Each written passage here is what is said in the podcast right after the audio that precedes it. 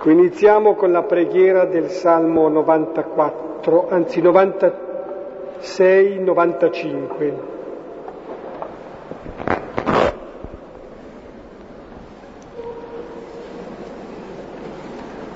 Salmo 96, 95. Nel nome del Padre e del Figlio e dello Spirito Santo. Amen. Cantate al Signore un canto nuovo, cantate al Signore da tutta la terra. Cantate al Signore, benedite il suo nome, annunziate di giorno in giorno la sua salvezza. In mezzo ai popoli raccontate la sua gloria a tutte le nazioni dite i suoi prodigi. Grande è il Signore e degno di ogni lode, terribile sopra tutti gli dei. Tutti gli dei delle nazioni sono un nulla, ma il Signore ha fatto i cieli. Maestà e bellezza sono davanti a Lui potenza e splendore nel suo santuario. Date al Signore, famiglie dei popoli, date al Signore gloria e potenza. Date al Signore la gloria del suo nome, portate offerte ed entrate nei suoi atri. Prostratevi al Signore in sacri ornamenti, tremi davanti a Lui tutta la terra. Dite tra i popoli, il Signore regna, sorregge il mondo perché non vacilli, giudica le nazioni con rettitudine. Gioiscano i cieli, esulti la terra, frema il mare e quanto racchiude. Esultino i campi e quanto contengono, si rallegrino gli alberi della foresta. Davanti al Signore che viene, perché viene a giudicare la terra, giudicherà il mondo con giustizia e con verità tutte le genti. Gloria, al Padre e al Figlio e allo Spirito Santo, come era nel principio, e ora e sempre, nei secoli dei secoli. Amen. Beh, del Salmo rilevo gli ultimi versetti, là dove si dice che il Signore viene viene a giudicare la terra. Ancora il Signore giudicherà il mondo con giustizia, con verità tutte le genti. Ecco. Capiremo qual è il giudizio di Dio, qual è il giudizio del Padre che si manifesta nel Figlio nei nostri confronti. È un giudizio non di condanna, ma di salvezza. E questo salmo sorprende perché quando noi pensiamo al giudizio di Dio subito pensiamo al dies ire con tremore e timore, invece il salmo è un salmo di gioia perché il Signore viene a giudicare. Quale sarà il giudizio di Dio se il suo giudizio dà gioia ed esulta la terra, addirittura le piante del, e la foresta, batte le mani. Sarà quanto vedremo questa sera e prima eh, ubichiamo il testo prima di leggerlo. Avevamo visto due volte fa eh, che Gesù eh, guarisce, fa risorgere, fa camminare l'uomo che è seduto, anzi giace da 38 anni ai bordi della piscina ed è immagine dell'uomo che passa tutta la sua esistenza lì steso a terra incapace di camminare, bloccato, incapace di camminare perché non sa da dove viene, non sa dove va, cioè la nostra vita insensata, senza conoscere la nostra origine, la nostra destinazione è talmente insensata che magari ci muoviamo molto, ma in realtà siamo paralizzati dentro. Aspettiamo che qualcuno ci butti nell'acqua, l'acqua è simbolo della vita, invece Gesù ci dice che l'acqua non è quella esterna, la vita è già interiore, la vita è la nostra realtà di figli del Padre. E quindi abbiamo visto già la volta scorsa all'inizio del discorso di Gesù, il quale vuole operare attraverso le sue parole la realtà di cui quel miracolo è un segno. Cioè la realtà è che noi tutti siamo bloccati dentro. La nostra vita è per la morte, non sappiamo che senso abbia, per cui ci diamo tanto da fare, ma siamo bloccati effettivamente. E Gesù vuole con le sue parole, con la sua parola, comunicarci quella verità profonda che ci fa risorgere dentro e ci fa camminare. E questa verità profonda abbiamo visto è il rapporto padre-figlio. Come eh, all'interno dei rapporti umani il blocco tra genitori e figli è ciò che impedisce la trasmissione di una vita sana e dell'origine dei conflitti, così a monte c'è in tutti di noi un blocco primordiale, che non conosciamo il Padre, abbiamo un'immagine falsa di Dio, non accettiamo noi stessi come figli. E chi non conosce il Padre l'amore del Padre, chiaramente non ama se stesso come figlio, non ama gli altri come fratelli. E questa è l'origine di tutti i nostri blocchi. E Gesù è venuto a rivelare una cosa molto semplice, abbiamo detto, molto banale, che il padre ama il figlio. E il figlio ama il padre e fa quel che vede fare il padre, che ama tutti i suoi figli. E Gesù quindi ama tutti i fratelli. Ecco, vedete, sono parole eh, che troppo semplici. La proposta era di starci su ogni giorno, quanto tempo uno perderebbe per la televisione, provi a star su queste parole. Perché è proprio la, il lasciar risuonare queste parole che rispondono alla verità profonda dell'uomo, che fa uscire da noi tutto quel frastuono, quel buio, quei blocchi che la menzogna, la cattiva immagine di Dio ha procurato in noi. Sono parole da ricordare, da ripetere, da contemplare. In fondo qui vediamo Dio che è amore tra padre e figlio, è la Trinità l'amore tra padre e figlio, la loro vita, lo Spirito Santo, che è anche la nostra vita.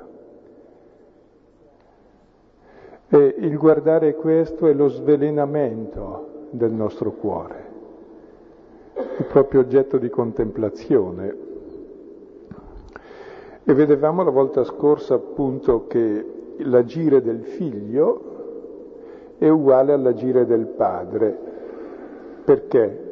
perché il padre ama il figlio, allora gli mostra tutto. E il figlio cosa fa? Vede quel che fa il padre e fa ciò che fa il padre, quindi perfetta uguaglianza tra padre e figlio nell'amore.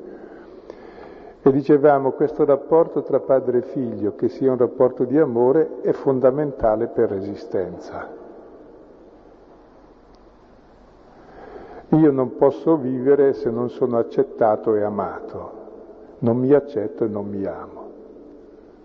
E quindi la mia sete fondamentale di vita, che è appunto l'amore, rimane insaziata e quindi resto infelice. E quindi mi blocco in tutti i miei desideri perché non raggiungono mai il loro fine. E Gesù vuole mostrarci questo aspetto profondo dell'amore del Padre. E in fondo tutto il Vangelo di Giovanni è una variazione su questo tema. E questa sera vediamo la continuazione del discorso, ecco, adesso possiamo leggerlo, che riguarda il giudizio. Ma ancora in serie di premessa, mi pare, si possa aggiungere che davvero questa è una contemplazione, una visione, una visione forse più che semplice è essenziale, eh, cioè mostra il fondamento della vita, della vita stessa di Dio e della nostra esistenza. Ecco una contemplazione, una visione profonda da lontano, gioco sul termine, proprio una televisione, ecco, è qualcosa di non tanto che eh, ci vede e ci prende come spettatori, ci prende invece eh, perché entriamo come partecipanti, ci porta dentro, perché quello che qui si contempla ci è donato e ci è chiesto di vivere. Eh, Gesù è il figlio di Dio perché vede il Padre, ne vive. Ecco, noi diventiamo anche noi fratelli di Gesù Cristo e figli del Padre perché così possiamo vedere, proprio perché vediamo qui. Allora riprendiamo ancora dei versetti, dal versetto 19 del capitolo quinto, proseguendo poi fino al versetto trentesimo. Leggo. Rispose dunque Gesù e disse loro, Amen, amen vi dico, il figlio non può fare nulla da se stesso, se non ciò che vede fare il padre. Le cose infatti che egli fa, anche il figlio ugualmente le fa il padre infatti ama il figlio e gli mostra tutte le cose che egli fa e gli mostrerà opere maggiori di queste affinché voi rimaniate meravigliati. Come infatti il padre sveglia i morti e fa vivere, così anche il figlio fa vivere quelli che vuole.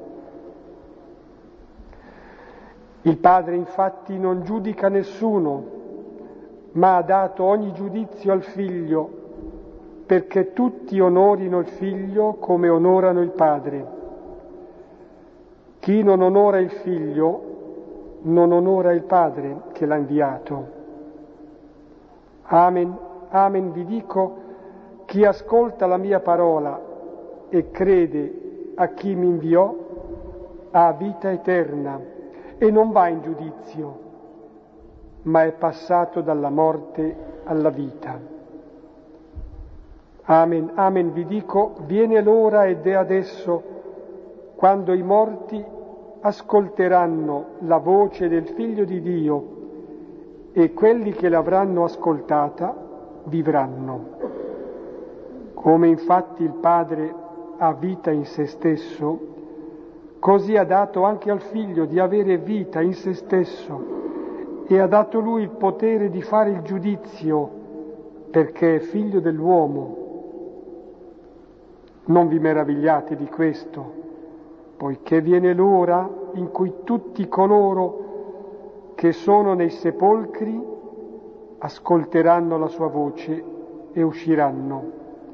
Coloro che fecero cose buone per una risurrezione di vita, coloro che fecero cose cattive per una risurrezione di giudizio. Io non posso fare nulla da me stesso. Come ascolto, giudico e il mio giudizio è giusto perché non cerco la mia volontà, ma la volontà di chi mi inviò. Ecco, come vedete il testo dal versetto 22 fino al 30 è tutto sul giudizio, ecco il tremendo giudizio di Dio è uno dei temi fondamentali del Vangelo di Matteo, qual è il giudizio di Dio. Ecco, prima però del giudizio eh, Gesù dice che il figlio fa ciò che vede fare il padre, e il padre mostra al figlio ciò che deve fare, perché il padre ama il figlio, e poi cosa mostra il padre al figlio? Gli mostra le cose che fa. Il Padre fa due cose, risveglia i morti e fa vivere i vivi. Questa è l'azione del Padre, suscita vita, dove non c'è e la mantiene dove c'è. Quindi il figlio cosa fa? Fa altrettanto. È importante notare che il giudizio di Dio viene dopo la descrizione della sua azione. La sua azione è svegliare i morti e far vivere. Ora il giudizio vuol dire il criterio con cui agisci. E il criterio con cui Dio agisce è il criterio che serve per svegliare i morti e per far vivere. Questo è l'unico criterio che ha. È il figlio che vede ciò che fa il padre, il padre gli mostra e fa altrettanto, il figlio farà altrettanto. Quindi siamo all'interno del giudizio di Dio e adesso vediamo in cosa consiste. Leggiamo il versetto 22. Il padre infatti non giudica nessuno, ma ha dato ogni giudizio al figlio. Ecco, Cosa fa il padre? Il padre non giudica nessuno, è detto molto chiaramente. Noi ci raffiguriamo sempre il Padre Eterno sulle nuvole col tuono che giudica, ecco il padre non giudica nessuno. E il padre che giudica il figlio si chiama non padre ma criminale. No, lo uccide perché uno vive dell'accettazione dei genitori. E quindi Dio non giudica nessuno. L'affermazione è molto chiara, noi pensiamo sempre Dio giudice, lo vorremmo complice, invece Dio ha un giudizio, un criterio nelle sue azioni. È ciò che sveglia dai morti e fa vivere, questo è il giudizio del Padre e anche dalla madre ovviamente. Il criterio fondamentale del suo agire è ciò che aiuta l'altro a uscire dalla morte, ciò che aiuta l'altro a crescere nella vita, non ha altro criterio, questo è il giudizio di Dio.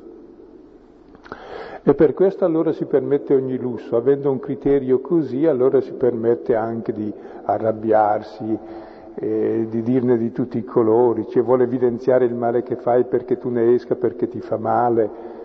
Ecco, ma proprio per questo amore che ha, perché Dio non è complice del male, perché se il male ci fa male è chiaro che non è contento, perché fa male a noi e quindi fa male anche a lui che ci vuol bene. Quindi si arrabbia col male, ma non con chi fa il male. Condanna il peccato, ma non il peccatore è contro l'ingiustizia, ma non uccide l'ingiusto, se no sarebbe ingiusto lui e suo figlio. Quindi il padre giudica nessuno, però ha dato il potere, ha dato ogni giudizio al figlio e lo ripeterà ancora dopo alla fine che il figlio è chiamato a fare il giudizio, perché è figlio dell'uomo. Vedremo quale sarà il giudizio del figlio dell'uomo. Comunque il figlio ha il giudizio. E perché il figlio? Ecco, penso non solo il figlio, ma ogni figlio ha il potere di giudicare. Cioè tutto dipende dal nostro giudizio, da come noi giudichiamo il Padre. La salvezza nostra dipende dal nostro giudizio sul Padre. Se abbiamo una buona opinione di Dio, abbiamo una buona opinione di noi come figli, una buona opinione degli altri come fratelli e questo si chiama salvezza. Siamo noi a pronunciare il giudizio su Dio, i figli e il figlio. Il figlio ci insegna come pronunciarlo, che è fare ciò che fa il padre, che è amare, svegliare dalla morte e far vivere. E noi dobbiamo imparare dal figlio il giudizio, il giudizio è questo. E il giudizio riguarda proprio il nostro essere figli, solo se accettiamo di essere figli possiamo vivere. E possiamo accettare di essere figli se ci sappiamo amati, altrimenti neghiamo la nostra radice. E allora praticamente il giudizio consiste nel accettare o meno l'amore del Padre. E lo ribadisco, il problema non è credere in Dio o non crederci. Il problema è quale Dio.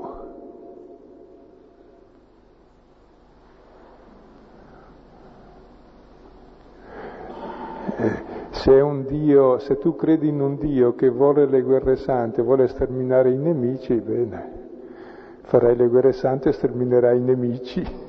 se tu credi in un Dio padrone, eh, distruggerai il mondo per essere padrone del mondo. Se credi in un Dio che ha tanto amato il mondo da dare suo figlio, un Dio che non giudica nessuno, un Dio che è venuto sulla terra si fa servo di tutti, un Dio che è servo della vita e l'unica cosa che fa è suscitare libertà, vita, allora ecco questo, è questo il problema, quale Dio?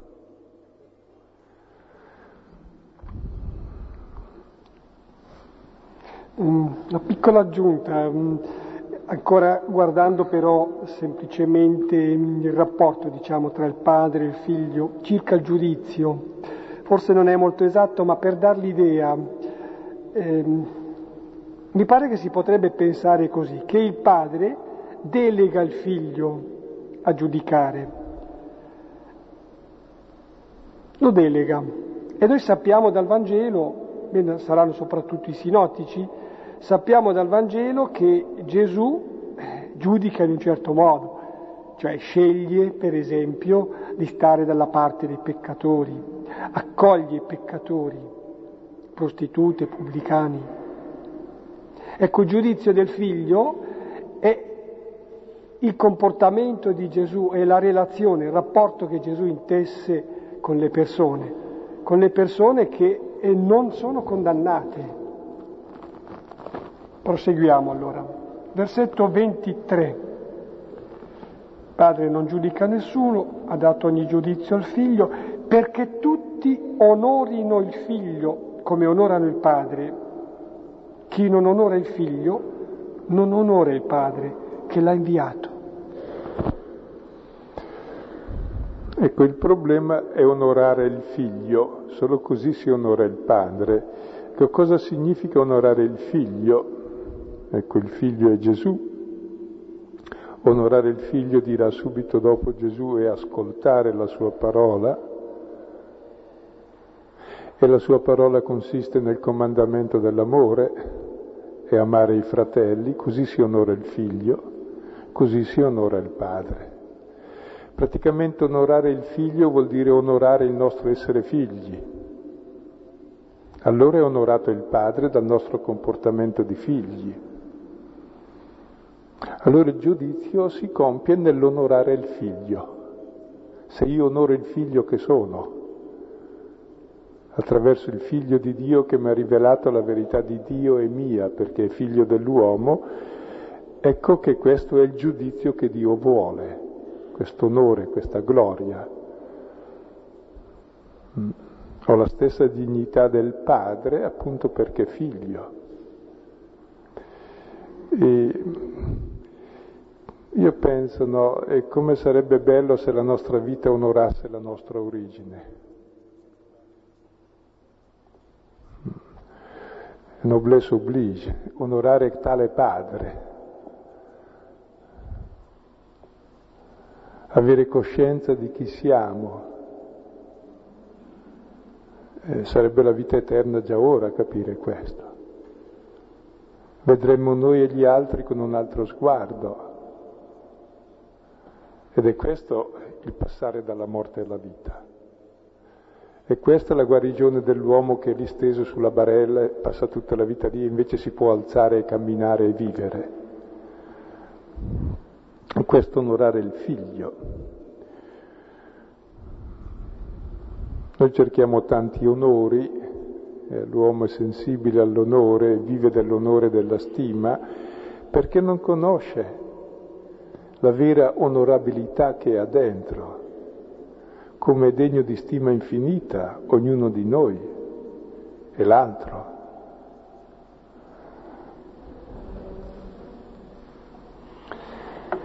Amen. amen vi dico, chi ascolta la mia parola e crede a chi mi inviò ha vita eterna e non va in giudizio, ma è passato dalla morte alla vita. Ecco, come si fa a onorare il figlio? Ecco, amen, amen vi dico chi ascolta la mia parola, dice Gesù. Ecco, e ascoltare la parola del figlio. Il primo onore che si può prestare a uno è quello di ascoltarlo. Ecco, chi ascolta la parola del figlio onora il figlio e scopre il proprio onore, che lui stesso è figlio. Ascoltare la parola e dare credito alla persona che pronuncia la parola. Ecco, ascoltare la parola e riconoscere lui come figlio e questo rende noi figli, perché la parola è efficace. E poi chi ascolta la parola del figlio diventa figlio e cosa fa? crede in chi mi inviò, crede nel Padre, crede all'amore del Padre, vive dell'amore del Padre. E ha così la vita eterna che è l'amore del Padre. Cioè ascoltare Gesù, credere nel Padre, è entrare a far parte della Trinità e avere la vita eterna, l'amore che c'è tra Padre e Figlio e anche tra noi e Dio e tra noi e ciascuno degli altri. E questo è onorare il figlio. Chi fa questo non va in giudizio, cioè salvo, perché ha trovato la sua identità, la sua dignità. Anzi dice è passato dalla morte alla vita e questa parola passare in greco è cambiare domicilio. Ha cambiato domicilio. Prima domiciliava nella morte, stava lì di casa adesso sta di casa nella vita. Prima stava di casa fuori di sé, fuori dalla propria realtà di figlio, quindi non viveva se non nella lacerazione di sé. Ora finalmente ha raggiunto la sua vita, se stesso. È passato, ha cambiato dimora. Dimora presso il figlio, che dimora presso il padre, che dimora nell'amore. E questo cambiare casa direi è il trasloco fondamentale da compiere nella nostra vita questo passaggio. E dice ancora la prima lettera di Giovanni, capitolo 3, versetto 14, chi ama i fratelli è passato dalla morte alla vita, è la stessa espressione. Perché ascoltare la parola del figlio è in concreto amare i fratelli. E questo è risorgere a vita nuova e avere la vita del Padre E questo che è stato detto giustamente è risorgere, non è qualcosa che eh, dici ma sarà.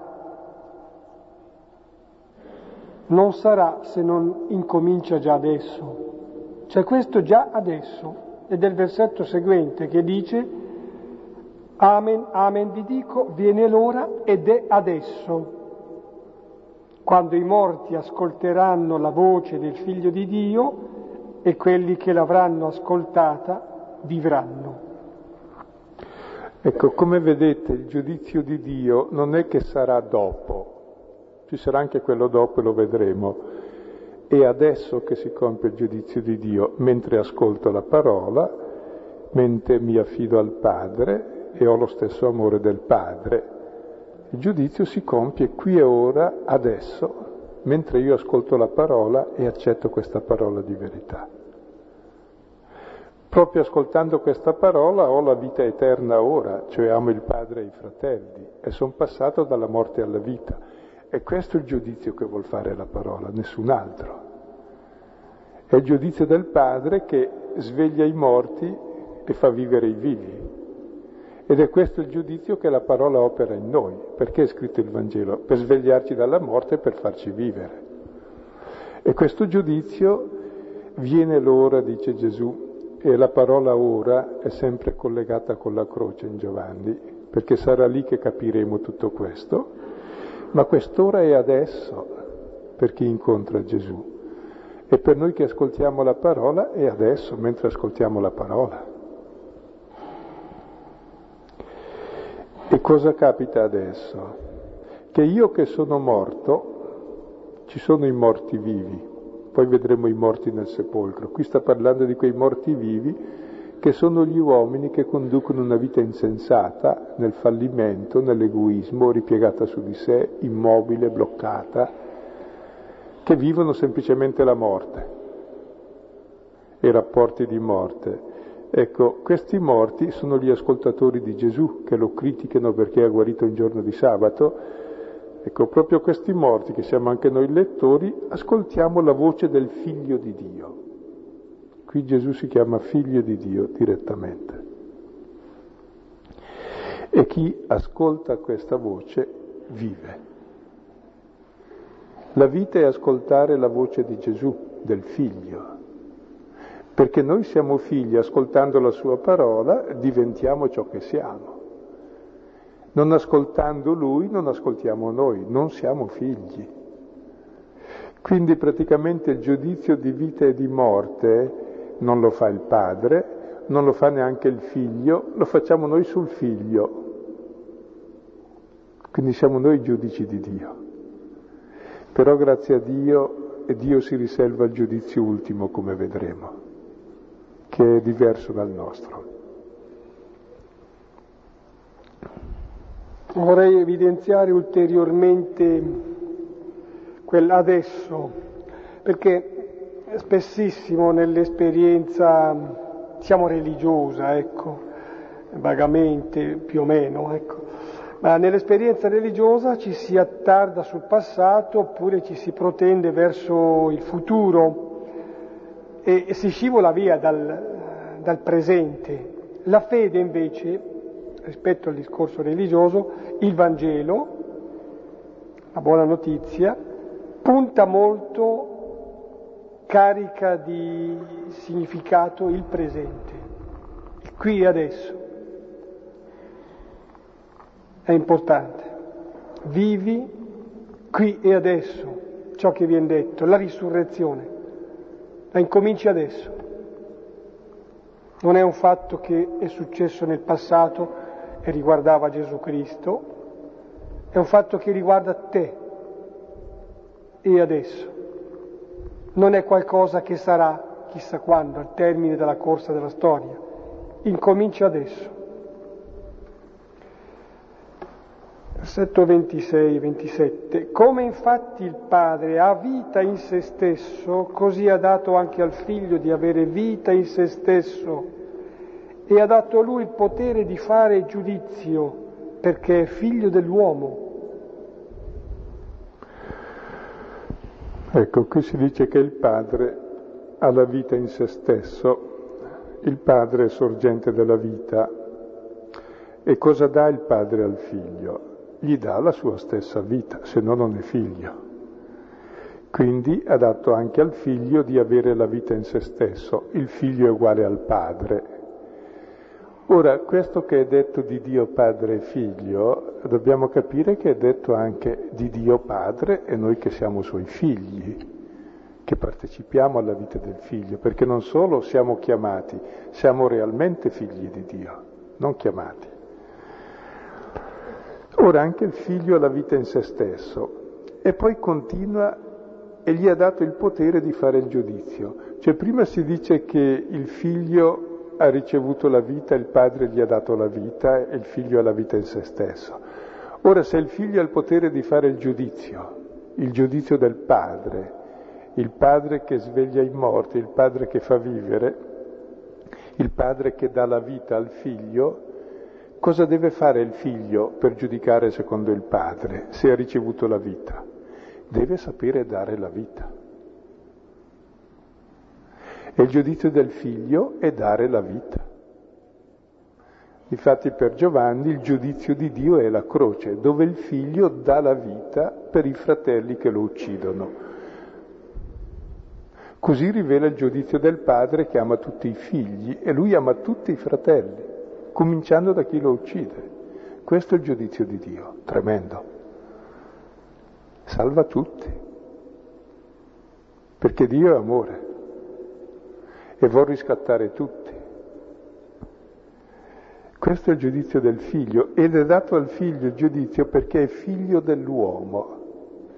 Prima diceva è figlio di Dio, ora è figlio dell'uomo. Il figlio dell'uomo è una figura misteriosa che troviamo nel libro di Daniele, capitolo settimo, dove non si sa bene cosa voglia dire, ma parla di una situazione bestiale di disordini, di sofferenze, e poi emerge uno simile a figlio d'uomo che domina su tutto il male, ha il potere, l'onore, la gloria il giudizio, ha tutti gli attributi di Dio ed è uomo.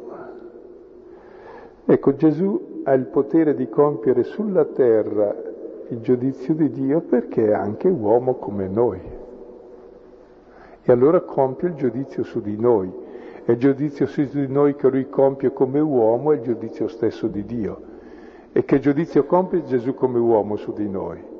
Lo compie come figlio dell'uomo. E quando voi trovate la parola figlio dell'uomo nel Vangelo di, di Giovanni si parla sempre della croce. Il figlio dell'uomo è colui che è come Dio, sa dare la vita. Non so se è chiaro.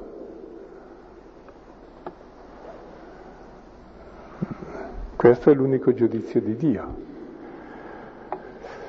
Ecco, per cui il giudizio non lo fa il padre, lo fa il figlio, anzi lo facciamo noi se accettiamo o meno di essere figli. E se noi rifiutiamo l'essere figli, cosa facciamo? Uccidiamo il figlio e i fratelli. E l'abbiamo fatto, appunto.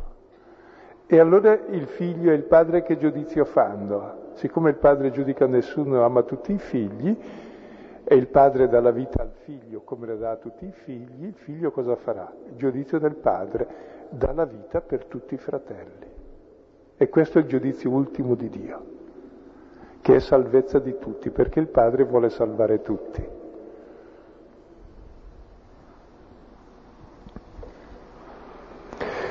E questo giudizio si compie già ora, eh? Nella prima parte, poi nella seconda vediamo il giudizio futuro, ma si compie già ora mentre ascolto la parola, mentre conosco il Padre mentre conosco il figlio, mentre vivo da fratello, già compio il giudizio, cioè già viene la mia salvezza di figlio.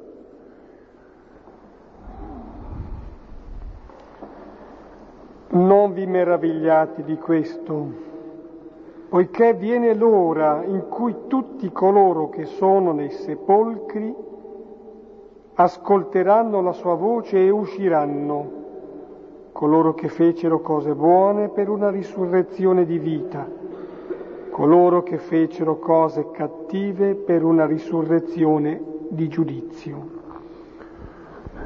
Ecco, Gesù dice di non meravigliarsi, aveva detto poco prima che resterete meravigliati, non meravigliatevi di questo,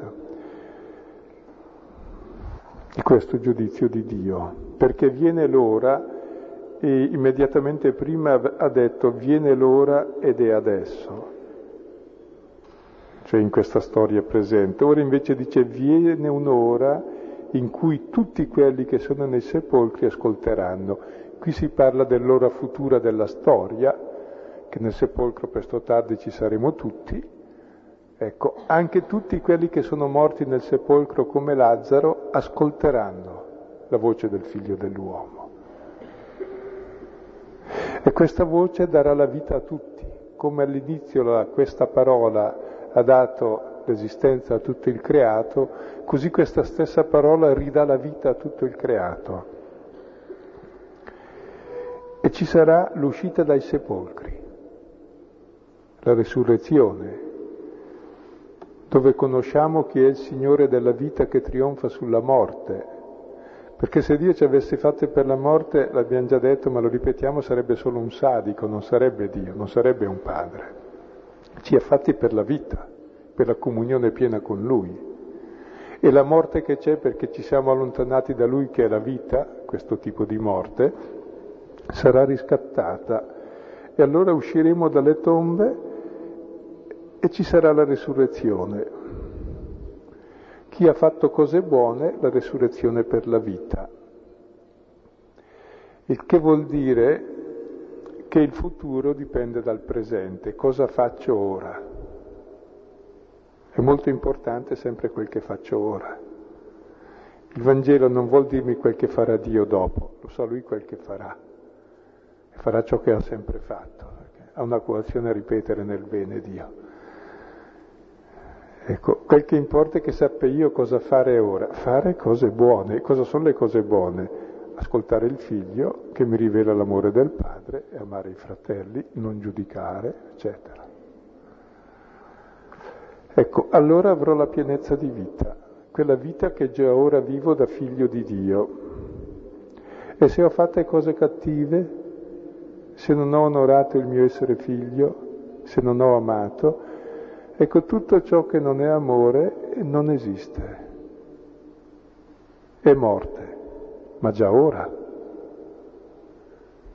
Ogni nostra azione che non è dettata dall'amore è meglio che non ci sia, è solo distruzione. E il futuro rivelerà chiaramente, al di là di tutte le illusioni, cos'è vita e cos'è morte.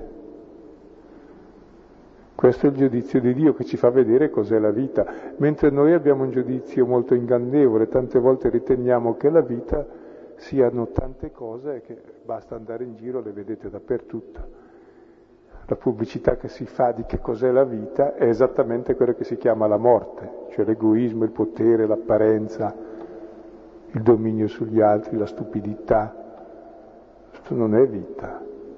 Alla fine sarà chiaro per tutti. Grazie a Dio. E risorgeranno anche chi ha fatto cose cattive per un giudizio e non si specifica quale. Però è chiaro che allora gli stolti si vergogneranno della loro stoltezza ed è la cosa più grande già adesso riuscire a vergognarsi della propria stoltezza, perché in genere ce ne giustifichiamo ampiamente. Capire di essere stolti è una delle più grandi forme di sapienza che ci è concessa. E poi sarà chiaro, ma è meglio che sia chiaro ora, appunto. Così abbiamo il criterio di giudizio per agire, quello del figlio, e così ci realizziamo pienamente e passiamo dalla morte alla vita. Praticamente l'esistenza ci è data per questo trasloco dalla morte alla vita.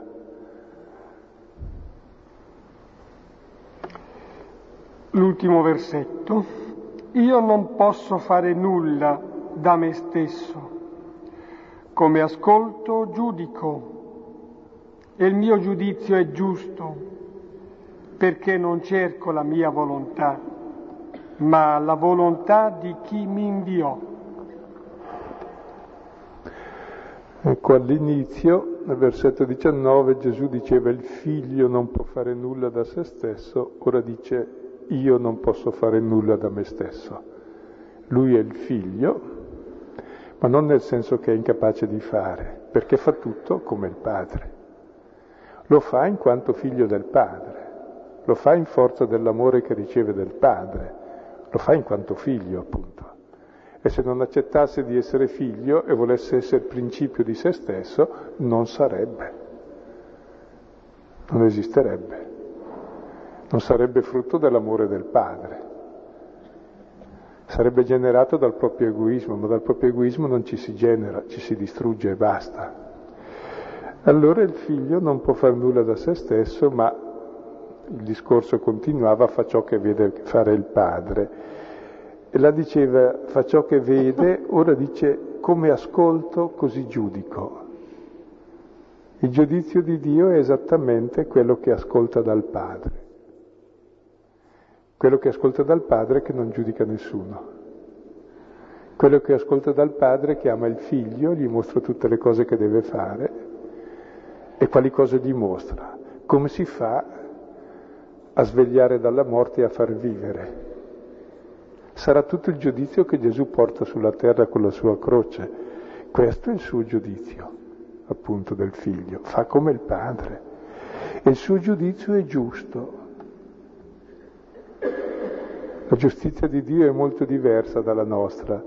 La nostra, se tutto andasse bene, sarebbe punire i malfattori e premiare i buoni. Dico se tutto andasse bene perché non capita mai perché nessuna buona azione resta impunita e il male viene sempre largamente premiato, pare. Ecco, la giustizia di Dio è diversa. Distrugge in radice il male perché distrugge l'egoismo, è un giudizio di amore. Quindi non è che Dio tolleri il male, gli vada bene il male e l'ingiustizia, non gli va bene. Perché Dio ci ama, eh, ci vuole nell'amore, nella giustizia, nella libertà, nella fraternità, nella solidarietà. Ecco, il suo giudizio è giusto perché? Perché anche se noi siamo nell'egoismo, non è che risponde con le stesse armi, raddoppiando il male, cioè punendoci, risponde col suo amore, con la sua croce, dove porta su di sé il nostro male e ci salva. Questa è la giustizia di Dio, è la salvezza dell'uomo. E perché il suo giudizio è giusto? Perché non fa la sua volontà. Noi cerchiamo di fare quel che è il nostro interesse. Faccio la volontà di chi mi inviò, cioè del Padre, il quale Padre appunto ama tutti e allora anch'io faccio lo stesso. Ecco, queste parole, eh, diceva il Filippo all'inizio, andrebbero proprio contemplate costantemente. Perché sono tutte parole elementari, primordiali, che si possono leggere in fretta dicendo ho capito. In realtà è ciò che non comprendiamo mai questo nella nostra vita concreta. Quindi sostarci, guardare, lasciare che entrino.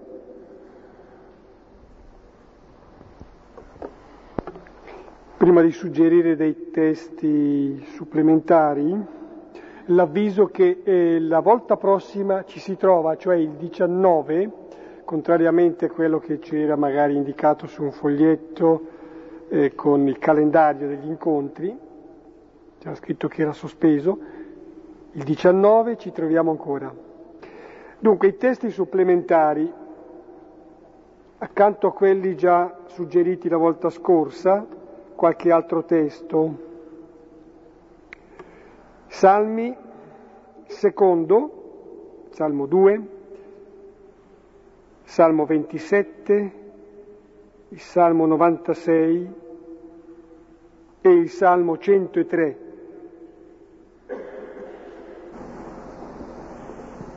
Eh, ascoltando questo passo mi è venuto in mente un parallelismo, anche se non vorrei che fosse azzardato, mi è venuta in mente la parabola del figlio al prodigo. Soprattutto in alcuni passi più si andava avanti, più mi tornava in mente. Infatti si diceva nel passo di Giovanni, il padre non giudica e anche nella parabola del figlio al prodigo il, padre alla fine non giudica ma accoglie quando ritorna il figlio. Lascia il giudizio al figlio, infatti è il fratello che giudica l'altro quando torna e critica il padre perché fa festa, anche se poi effettivamente l'ultimo giudizio se lo riserva sempre il padre, come abbiamo visto anche in Giovanni. Il figlio fa ciò che vede fare il padre, infatti uno resta a casa e cura il campo come fa esattamente il padre, e l'altro poi si presuppone che quando ritorni faccia la stessa cosa dopo, si spera. Ha dato al figlio eh, di avere la vita in se stesso e gli ha dato il potere di fare il giudizio, infatti permette al figlio di poter andare via anche addolorato e di poter fare la sua vita, di poter giudicare di se stesso però poi alla fine, nel momento in cui ritorna, lo accoglie, è proprio la sintesi di quello che si diceva in Giovanni nell'accoglienza alla fine del padre, al ritorno del, del figlio e la festa.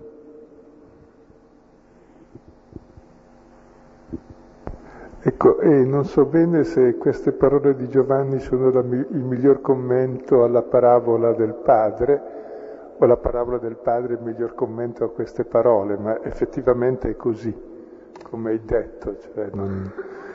la parabola del capitolo 15 di Luca eh, riferisce esattamente eh, con metafore quanto qui è espresso con altre parole molto semplici. Là è un racconto che è un discorso, ma è proprio così.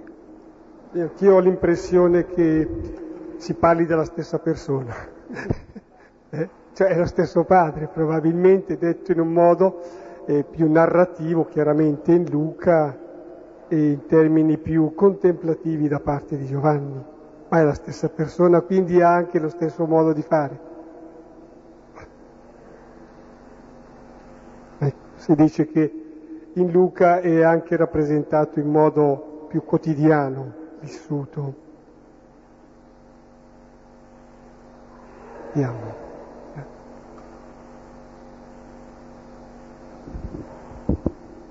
Buonasera. Dico prima quello che ho capito e poi faccio la domanda. Dio non giudica e ama tutti in un certo qual modo ci giudichiamo da soli se in base a, a se riusciamo a riconoscerci creatura e quindi figli. Quindi alla fine ci mandiamo noi stessi all'inferno o all'inferno visto che Dio perdona tutti è disabitato. Beh, credo che ci siamo già mandati tutti all'inferno e se non eh, abbiamo mandato anche gli altri. Il figlio viene a rivelarci il giudizio del padre che è l'uscita dall'inferno e conoscere l'amore, la dignità nostra di figli, la dignità degli altri di fratelli e questo è il passare dalla morte alla vita ed è il senso di tutta la nostra esistenza. Noi pensiamo sempre no, che qui si vive, poi si crepa e poi Dio ci manda all'inferno perché un errore o l'altro l'abbiamo fatto. Ecco, il Vangelo è un'altra prospettiva, che all'inferno, anche se non ci accorgiamo, ci siamo. Perché siamo chiusi nell'egoismo, nella paura, nella morte, nell'odio, nelle guerre. Il senso della nostra vita è far uscire quella verità che c'è già in noi che ci fa passare alla vita, ci fa traslocare. La vita è un trasloco dalla morte alla vita proprio ascoltando la parola di verità. Quindi è un po' un'ottica rovesciata. Non è che Dio manda la gente all'inferno dopo perché non è ascoltato, ma noi non abbiamo ascoltato e Lui si fa ascoltare per tirarci fuori ora dalla morte. E poi il giudizio di Dio è solo quello di svegliare i morti e dar la vita, però c'è un vero rispetto dell'uomo, perché l'uomo davvero è suo figlio, il figlio è libero. Quindi la nostra libertà è rispettata pienamente ed è bene che sia così. Perché se il padre ama il figlio, il figlio ama il padre e l'amore suppone la libertà se no non esiste, cioè la nostra dignità anche i guai che facciamo eh, sono un risvolto della nostra dignità di uomini liberi usata male.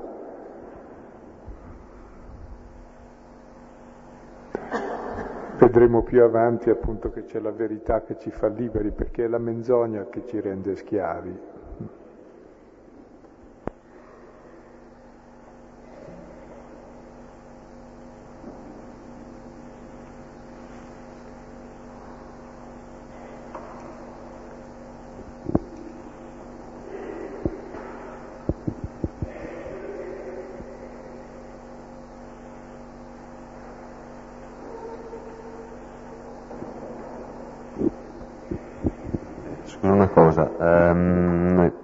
Certo momento diciamo, no?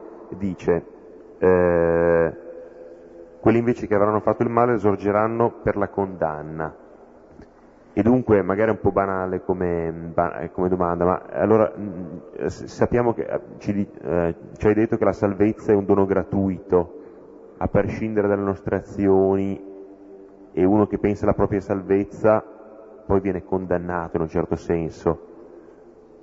E dunque poi qua si parla di buone azioni, c'è un giudizio poi finale e meri- dobbiamo meritarci la nostra salvezza e fare i, i buoni oppure è un'altra cosa? Ecco, circa la parola condanna, in greco c'è la stessa parola giudizio che vuol dire giudizio o condanna, noi abbiamo tradotto giudizio.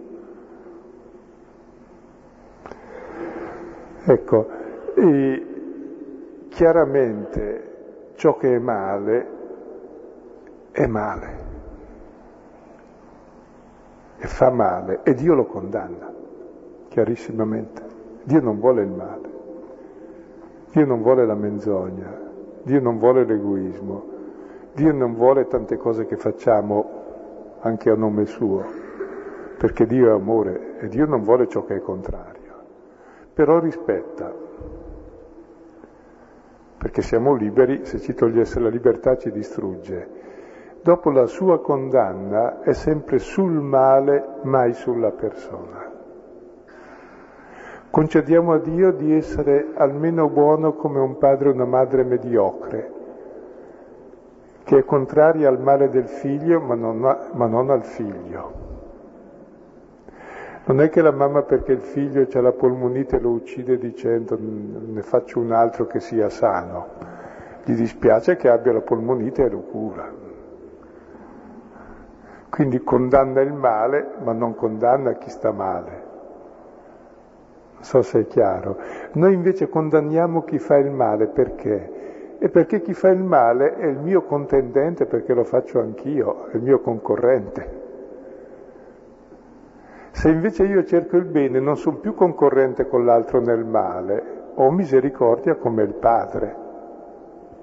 Quindi tante volte noi applichiamo a Dio il nostro concetto di giudizio pensando che Lui sia come noi concorrente antagonista nel male e siccome l'altro ha fatto il male mi dà fastidio perché volevo farlo io. No, Dio non è così, quindi il suo giudizio è molto diverso. È la condanna del male mai della persona. È chiaro che poi se tutta la mia vita eh, ho fatto solo il male, e quel male è male, cioè non c'è, non resiste il male, ciò che non è amore davanti a Dio. Ci sarà la mia dignità di essere figlio, questo rimane sempre presso il Padre, il suo amore per me. Se poi Dio dovesse fare un giudizio così, eh, saprà lui come farlo. Romani 11:32 dice una cosa bella a proposito, che racconta un po' tutta la storia, così una visione su tutta la storia dove i pagani senza legge trasgrediscono, il popolo eletto con la legge trasgredisce. Allora dice Dio cosa fa? Dio ha rinchiuso tutti nel, nella disobbedienza per usare a tutti misericordia.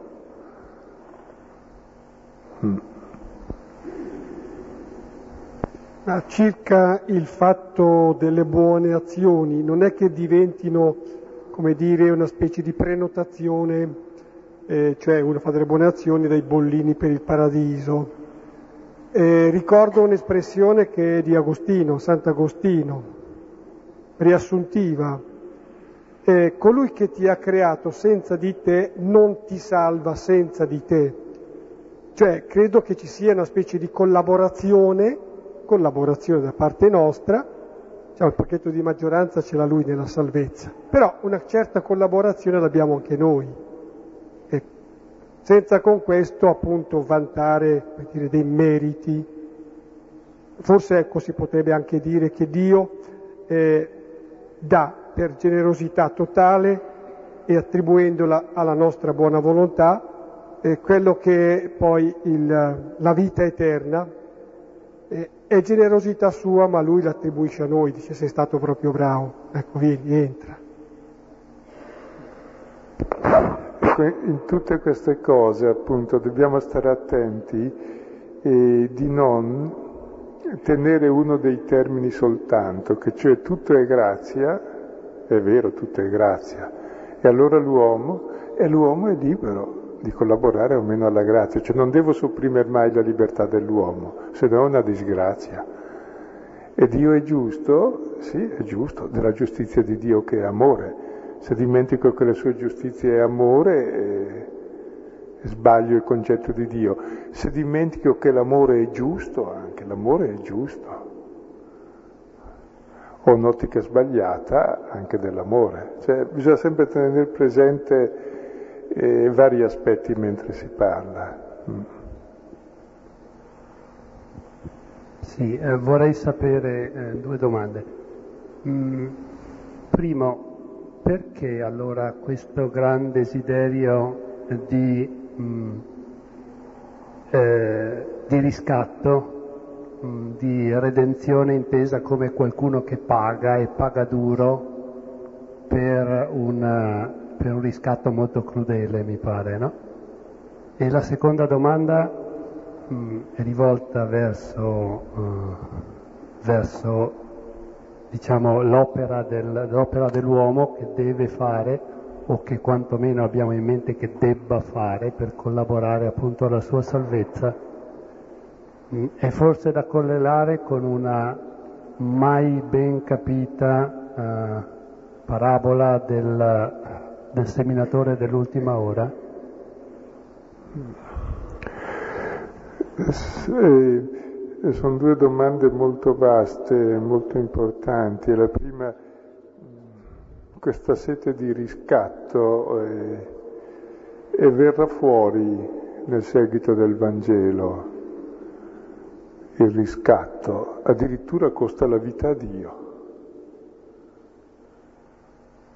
Cioè riscattare dal male non è una banalità, il male non è una banalità, basta vedere quel che c'è, è veramente diabolico. Quindi c'è un riscatto e il riscatto lo fa chi non fa il male ed ha la capacità di portarlo senza restituirlo. Sarà il giudizio di Dio sulla croce, il riscatto della storia. Mm. E poi circa il nostro fare, eh, chiaramente tutto è grazia, tutto è dono e il dono uno lo riceve nella misura del desiderio della sua libertà di accoglierlo, che non è piccola cosa. E l'operaio dell'ultima ora in fondo cosa mostra? Mostra che tutto è dono, basta il minimo assenso. Cioè che lavori un'ora e ha lo stipendio. Quella parabola sottolinea proprio l'aspetto della gratuità e del dono soprattutto. Però c'è la collaborazione dell'uomo che è appunto il sì a Dio.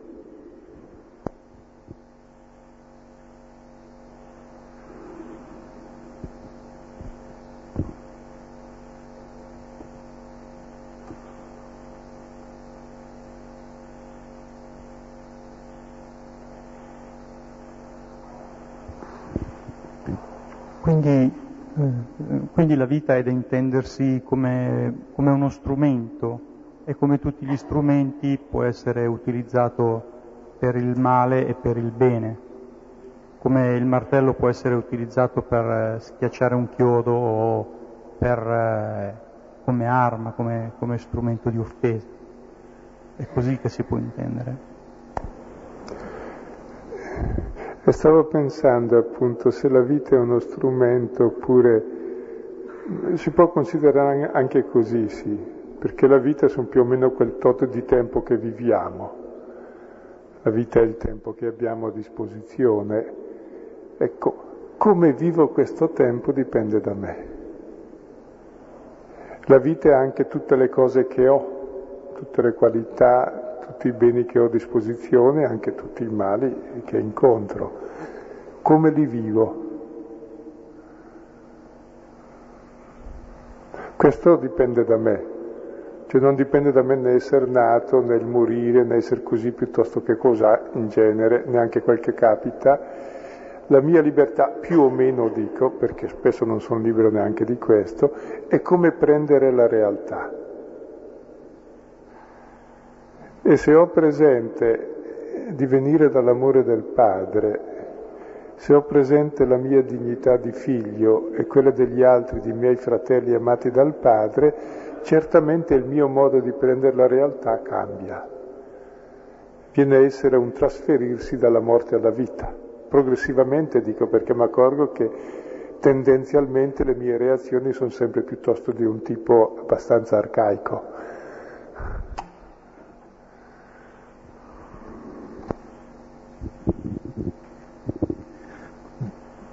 Mi ha molto colpito eh, quell'affermazione quale Dio. Eh? Ecco. Eh, questo credo che sia un problema. Noi dovremmo interrogarci spesso che cosa pensiamo e che cosa cerchiamo di dire, cerchiamo di, di, di dire agli altri e che cosa ci dicono, quale Dio. Prima cosa. Seconda, eh, dicevi viene l'ora e adesso. Eh. Già ora abbiamo qualche barlume di, di, qualche barlume di vita eterna, qualche barlume. Però la distanza, è, siamo talmente lontani che c'è da scoraggiarsi veramente. Allora io pensavo che in questo trasloco di cui si è parlato, forse ci conforta l'idea che dovremmo almeno camminare un po'. ecco, sarebbe già un certo sforzo. E poi il trasloco c'è una ditta specializzata in traslochi che alla fine lo fa, perché lo faremo tutti, risulta. Quindi, e però è importante la prima osservazione anche quale Dio. Ecco, Gesù torna costantemente su questo. Quando avrete innalzato il figlio dell'uomo, allora conoscerete io sono, io sono e Dio. Lo conosci solo dal figlio dell'uomo innalzato. Cioè come a dire la croce è la distanza che Dio ha posto tra sé e l'idolo. Mm. E poi direi non scoraggiarsi che l'ora è venuta ed è adesso in cui avviene questo trasloco. E la nostra vita è tutto questo trasloco dalla morte alla vita ed è molto meglio traslocare dalla morte alla vita che dalla vita alla morte come normalmente facciamo. circa lo scoraggiamento mi viene da pensare a volte che se c'era qualcuno che poteva scoraggiarsi era Gesù Cristo, Gesù, perché eh, eh, man mano che è andato avanti con gli anni, si può dire, eh, ha percepito sempre più che era il Salvatore del mondo. Noi non siamo il Salvatore del mondo, i Salvatori del mondo, eh, però ci sentiamo oppressi, schiacciati. Lui eh, ha mantenuto una certa calma fino alla fine. Ecco, credo che sia anche significativo. Se l'ha mantenuta lui, che appunto è il Salvatore, noi seguendo lui possiamo anche stare impegnati ma tranquilli. Va bene. Eh. C'è una mano dietro in fondo ancora, se... Poi...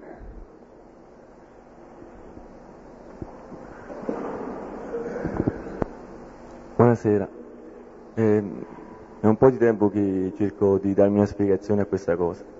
Un po' di tempo fa ho sentito una catechesi, questo prete diceva che Dio mh, mm, ci perdona i peccati se noi ci pentiamo, ci perdona questi peccati, però questi peccati comunque vanno scontati. In che senso vanno scontati? Io penso che già quando noi pecchiamo stiamo male, quindi viviamo nel male, siamo nel buio completo. Eh, già nel momento in cui pecchiamo stiamo male, quindi che cosa significa scontare i peccati dopo che Dio ce li ha perdonati? Ecco, non è che vanno scontati nel senso che Dio ci dà una pena da pagare, è che effettivamente avendo fatto il male, se per esempio ho fatto male a uno, è chiaro che questo male impiega anche degli anni prima di essere recuperato, se ho rotto un rapporto. Cioè va riparato. Se ho rotto un vaso, eh, il padre mi perdona, però è rotto e va riparato. Cioè la mia vita ha creato un disordine che io porto, ci vuole del tempo per superarlo e questa è la riparazione nel senso proprio materiale, di riparare il guasto che ho operato col male. E supponete, non so, se ho preso una cattiva abitudine eh, con sostanze che mi fanno male, poi devo ripararmi il fegato e tante altre cose, anche se mi sono pentito. E c'è tutto un cammino che davvero ripara questo ed è giusto perché sia il bene che il male ha i suoi risultati. Il bene ti rende sempre più libero e il male ti rende schiavo subito perdonato, Dio perdona ancora prima che tu lo faccia se vuoi per questo, però ti dice guarda che ti fai male e mi lascia il tempo per uscirne, ecco, e la riparazione è questo sostanzialmente.